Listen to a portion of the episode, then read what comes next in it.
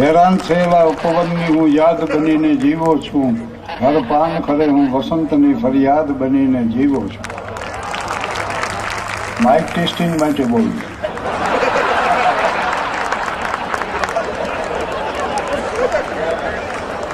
હમણાં અમદાવાદમાં એક મારવાડી શેઠને ત્યાં લગ્નનો કાર્યક્રમ. હું વળી શૂટ કરીને ગયો. મેં કીધું, જરા કામ માપવો પડે આપણો.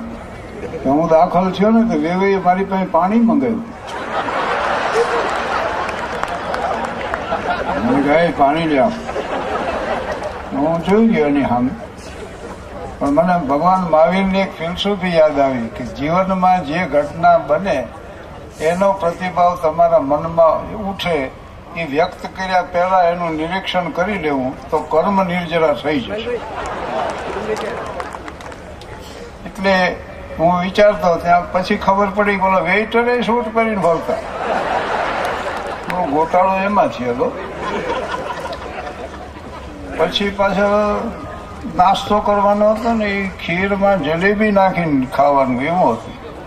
હું ખીર ભરી આવ્યો, જલેબી નાખી પણ એવું મને ખાટું લાગ્યું. મેં કીધું, ભાઈ, આવો નાસ્તો હોય તો મને ક્યાંથી લઈ આવ્યો? મેં કહ્યું આમાંથી ખીર લીધી, આ જલેબી. એ તમે ખીર જે લઈ આવ્યા ને એ કે જલેબી બનાવવાનું ખીરું છે.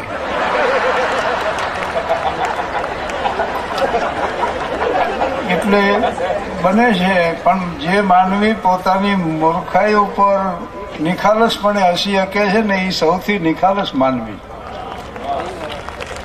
અને જે માણસ ખડખડાટ હસી શકે ને, એના હૃદયમાં બુરાઈ નથી હોતી. તમે જયારે ખડખડાટ હશો ને, ત્યારે વિચાર બંધ થઈ જાય છે, જોજો. હસવું ને વિચારવું બે હારે ન બને. અને વિચાર જ ન હોય તો પછી મન ક્યાંથી હોય? અને મન ન હોય તો અહમ ન હોય. એ છે કે માણસ એટલો સરળ હોવો જોઈએ કે એની મૂર્ખાઈ ઉપર હસી શકે. હેનરી ફોર્ડે એના સંસ્મરણમાં લખ્યું છે કે મારી કાર લઈ અને હું નીકળી પડ્યો સવારમાં. ખુશનુમાં વાતાવરણ હતું, હું કાર હલેવે જતો હતો. એમાં ગમે થયું, કાર ખોટવાઈ ગઈ એટલે મારી સમજણ પ્રમાણે મેં રિપેર કરવા પ્રયાસ કર્યો, પણ ન થઈ. એમાં એક ખેડૂત નીકળ્યો ગાડું લઈને. એ મેં એને વિનંતી કરી કે ભાઈ, નજીકના ગેરેજમાં પહોંચાડી દેશો. ઓલો કે, હા. એણે ફોર્ડની કાર દોરડાથી ગાડામાં બાંટી દીધી. ઢળીને લઈ ગયો. ગામડાનું ગેરેજ, પણ કાર રિપેર કરી દીધી. ફોર્ડે એનું બિલ ચૂક્યું. આ ખેડૂતને દસ ડોલર આપ્યા. ઓલો કે, ના, મારે નથી જોતો. કે, નહીં, લ્યો લ્યો. તોય ના પાડીને પછી ફોર્ડે કીધું કે, સંકોચ ન રાખો હેનરી ફોર્ડ શું? ફોર્ડ મોટર કંપનીનો માલિક ત્યારે એ ખેડૂતે કીધું કે, સાહેબ, તમે ગમે એ હો હું એટલું સમજો કે ફોર્ડ આવા ઠોઠા લઈને ન નીકળે.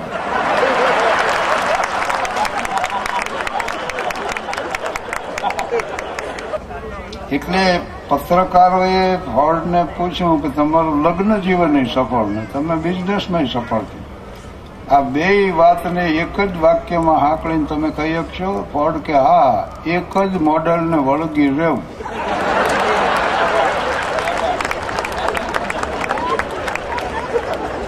મારું ગામ થાનગઢ છે અને થાનગઢમાંથી જ એટલા બધા પાત્રો મળ્યા છે હજી બારગામ તપાસ નથી કરી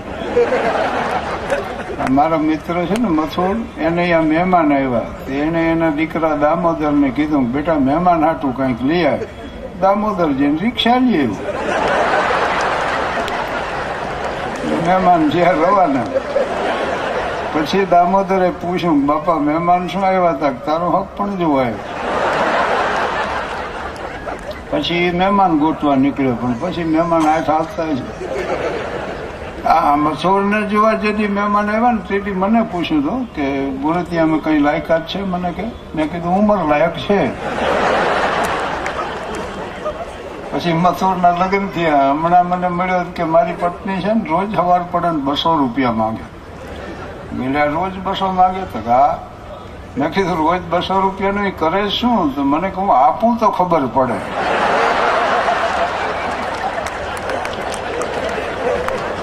માસ્તરને આવા કોઈ ફંક્શનમાં જવું હોય તો વળી પાસે એની પત્નીને પૂછે, કે સાંભળ્યું કયું પાટલું ગાડીને જવું? વળી રસોડામાંથી સૂચના આવે કે, બીલું પહેરો, મારા બાપુજી અપાયું મેં કીધું એટલે ત્રણ જ પાટલું છે તારે. એમાં એક તે પહેર્યું હોય. એક ધોવામાં એક જ માય વધે છે તો હું પહેરીને હાલતો થતો મને કે એને એમ થાય ને મારા કીધામાં છે એટલે માણા કેક નો કે આ હવના વ્યવહાર આ મારે છો અને હમણાં આ ચોથી પાંચમી છઠ્ઠી જાન્યુઆરી કેટલા લગ્ન? છઠ્ઠી તારીખે અમદાવાદ, અમારા લગ્નના કાર્યક્રમ પણ દોઢ લાખ લગ્ન હતા તે દી, બોલો. મને એક આનંદ એ થયો કે દોઢ લાખ તો ઠાળે પડ્યા.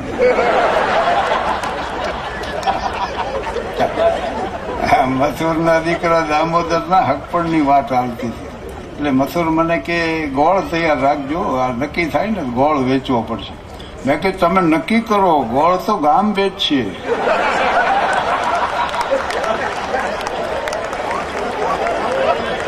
આની સુવાસ એવી છે. પછી પછી અમારા લગ્નના કાર્યક્રમમાં તાજા પરણેલાઓને હું પાછો શિખામણ આપું. કારણ કે જુવાની આવશે ને, આમ બહુ ભાવાવેશમાં બહુ આવી જાય. પરિણાને જે મહિનો દિનો થયો હોય ને ત્યાં પત્નીને એવું મંડે કહેવા કે, પ્રિય, મને બધી ખબર છે. હું તારા માટે લાયક નથી. મેં કીધું આવું કોઈ દી કહેશો નહીં. અરે, થોડીક તો સરપ્રાઈઝ એના માટે રહેવા દો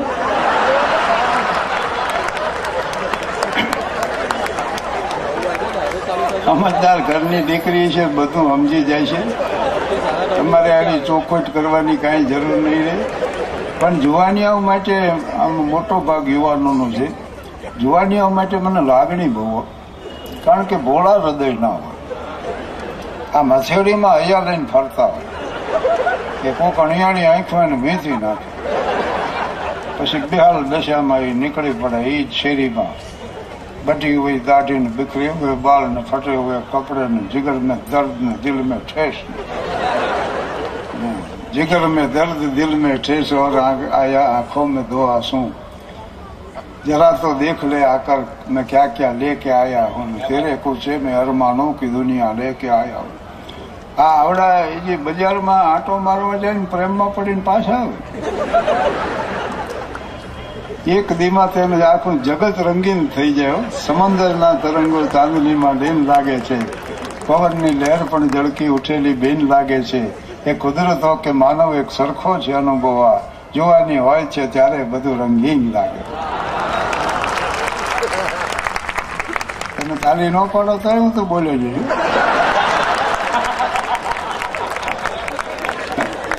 કોકડા ઘોડે છાતી ફૂલાવીને જે જુવાનીઓ ફરતા હોય ને, સમાજ કો બદલ ડાળો હિન્દુસ્તાન કો પલટતો દુનિયા કે ઇતિહાસ કી કરોટે બદલ ડાળો આવી વાતો કરતો એને ખાલી ભરણાવી દે.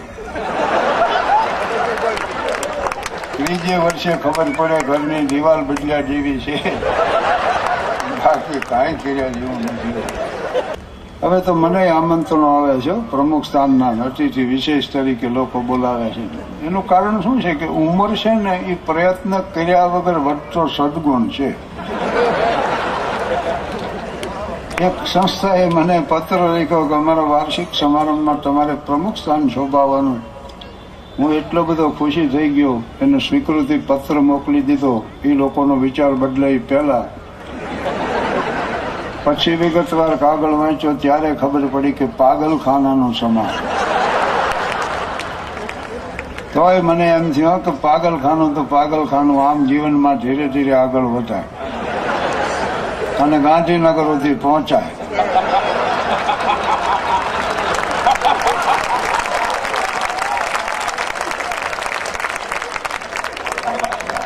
રાજકારણીઓ માટે એટલી જ લાગણી મને ચૂંટણીમાં હારી જાય ડિપોઝિટ જપ્ત થાય, તોય જાહેર સભા ભરે અને એટલી મેદનીમાં પાછા જાહેર કરે કે હું હાર્યો નથી, મને હરાવવામાં આવ્યો. જનતાનો ચુકાદો મને માન્ય છે, પણ ભાઈ માન્ય જ હોય ને. એમ કઈ મંડી ઠેકીને વિધાનસભામાં જવાય? એટલે હું તો તૈયાર થઈને ગયો. મને એમ કે પાંચ પચીસ જણા હામાં આવે છે આ મોટું ઓડિયન્સ રાહ જોઈને બેઠું હોય છે. કોઈ હતું જ નહીં આમ બોલું ઓફિસમાં જઈને મેં કીધું, મારો પ્રમુખ સ્થાન છે, સમારંભ ક્યાં છે? ત્યાં એને બેઠો હતી મને કે શેનો સમારંભ. પછી મેં એને કાગળ દેખાડ્યો આ તમારી સંસ્થાનો પત્ર. ત્યારે બીજાએ એમ કીધું કે, અમે જો લખ્યો હોય ને તો હોવો જોઈએ. પછી એક જણો જઈને સેક્રેટરીને બોલાયો કે, હાલો, એક પ્રમુખ આવ્યા છે ને સમારંભ ગોતે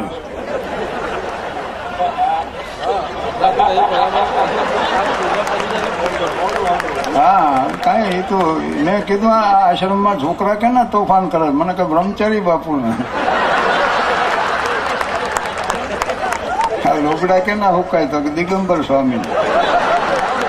ઘણી વાર એક જણો વિદેશ પ્રવાસની મને વાત કરતો હતો. મને કે હું પેરિસ જેવું મેં કીધું, મોનાલિસા જોયું? મને કેવા નાના નાના ગામડા જોવાનો ટાઈમ એક જણાએ મને પૂછ્યું કે મારા મગજ વગર કેટલા વર્ષ જીવી કે મેં કીધું મને ખબર નથી તમારી ઉંમર કેટલી. એટલે આ તો હવે આઝાદી આવ્યા ને આ નાઇટ વોરમાં માણા હવે હસતા થયા છું. ને હ્યુમર ને વીટ ને ને આયરની પેરોડી ફારસ બપોર કેરિકેચર બ્લેક હ્યુમર કેટલા હાસ્યના પ્રકાર. નકર જૂના જમાનામાં વૃદ્ધોએ એક જ કામ કર્યું કે નો દાંત કાઢ્યા નો કાઢવા દે અમારી એ વૃદ્ધો ભેગા થઈને વાતો શું કરે ખબર છે? મારું મરવા માટેથી મન ઉઠી ગયું. એટલે હું તો આની એક પછી સેક્રેટરી ખુદ આવ્યા. એણે કીધું કે છે, ગોઠવો ટેબલ ખુરશી. તૂટલા ટેબલ ભાંગલી ખુરશીઓ કર્યું, કમઠાણ ભેગું. એક જૂના રાજકારણી આવ્યા, ચૂંટણી મારી ગયેલા એ અતિથિ વિશે હું પ્રમુખ પાગલખાનાનો સમાજ. સેક્રેટરી સંસ્થાનો પરિચય આપ્યો, પછી અતિથિ વિશેષનું નામ બોલ્યા એટલે એ માઇકમાંથી આવ્યા એણે ભાષણ કર્યું કે, ભાઈઓ અને બહેનો, હું એમ ઈચ્છું કે આ સંસ્થાનો દિન પ્રતિદિન વિકાસ થાય. એની સંખ્યા ઉતર ઉતર વધે. એ નાનકડા બીજમાંથી મોટું વટવૃક્ષ બને. અને આખા ગામને એની છાયામાં સમાવી મેં કીધું, મારે શું કરવાનું છે? એ કયો તો કે એક પાગલને મુક્તિપત્ર આપવાનું છે. એનું વિતરણ તમારા વરદ હસ્તે કરવાનું. એણે મુક્તિપત્ર મને આપ્યું. મેં વળી હસ્તું મોઢું રાખીને પાગલને આપ્યું. હું ન બોલ્યો તો કોઈ પ્રશ્ન નહોતો. પણ મને એવી કમજ સૂજી મેં એ પાગલને પૂછ્યું. મેં કીધું આ બીજું બધું ઠીક? તમને પાગલ પણ છે ને હતું? તો એ કે હું મારી જાતને શાહબુદ્દીન રાઠોડ સમજ.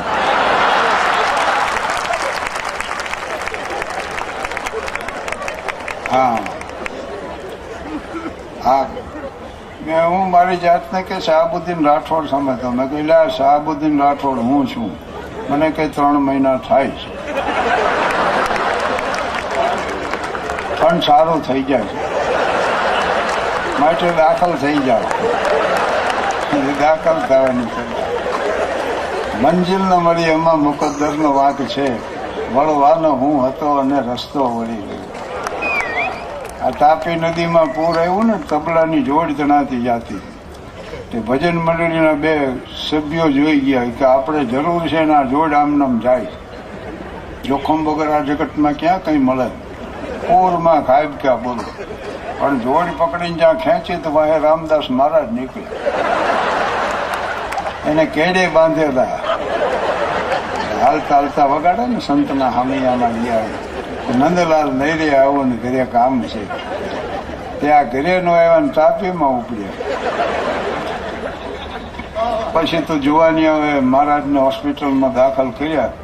પણ ભાન ભાનમાં આવ્યા ત્યારે પહેલું વાક્ય એ બોલ્યા કે એકાદી કલાનો સંગ હોય તો તરી જવાય. એકાદી કલાનો સંગ હોય ને તો તરી જવાય. આજથી પિસ્તાલીસ વર્ષ પહેલા મને એવો એવી ધૂન સવાર હતી મનમાં કે મર્યાદાનો સ્તર ઊંચામાં ઊંચો રાખીને સહકુટુંબ મારે બેન માણી શકે ને એવું હાસ્ય સર્જું અને રજૂ કરવું એને પિસ્તાલીસ વર્ષ પૂરા થયા. હવે તો હું ભૂલી જાઉં તો ઓડિયન્સ યાદ કરી દે કે મને યાદ કરી દે છે માણાને મોઢે કરાવી દીધું બધું.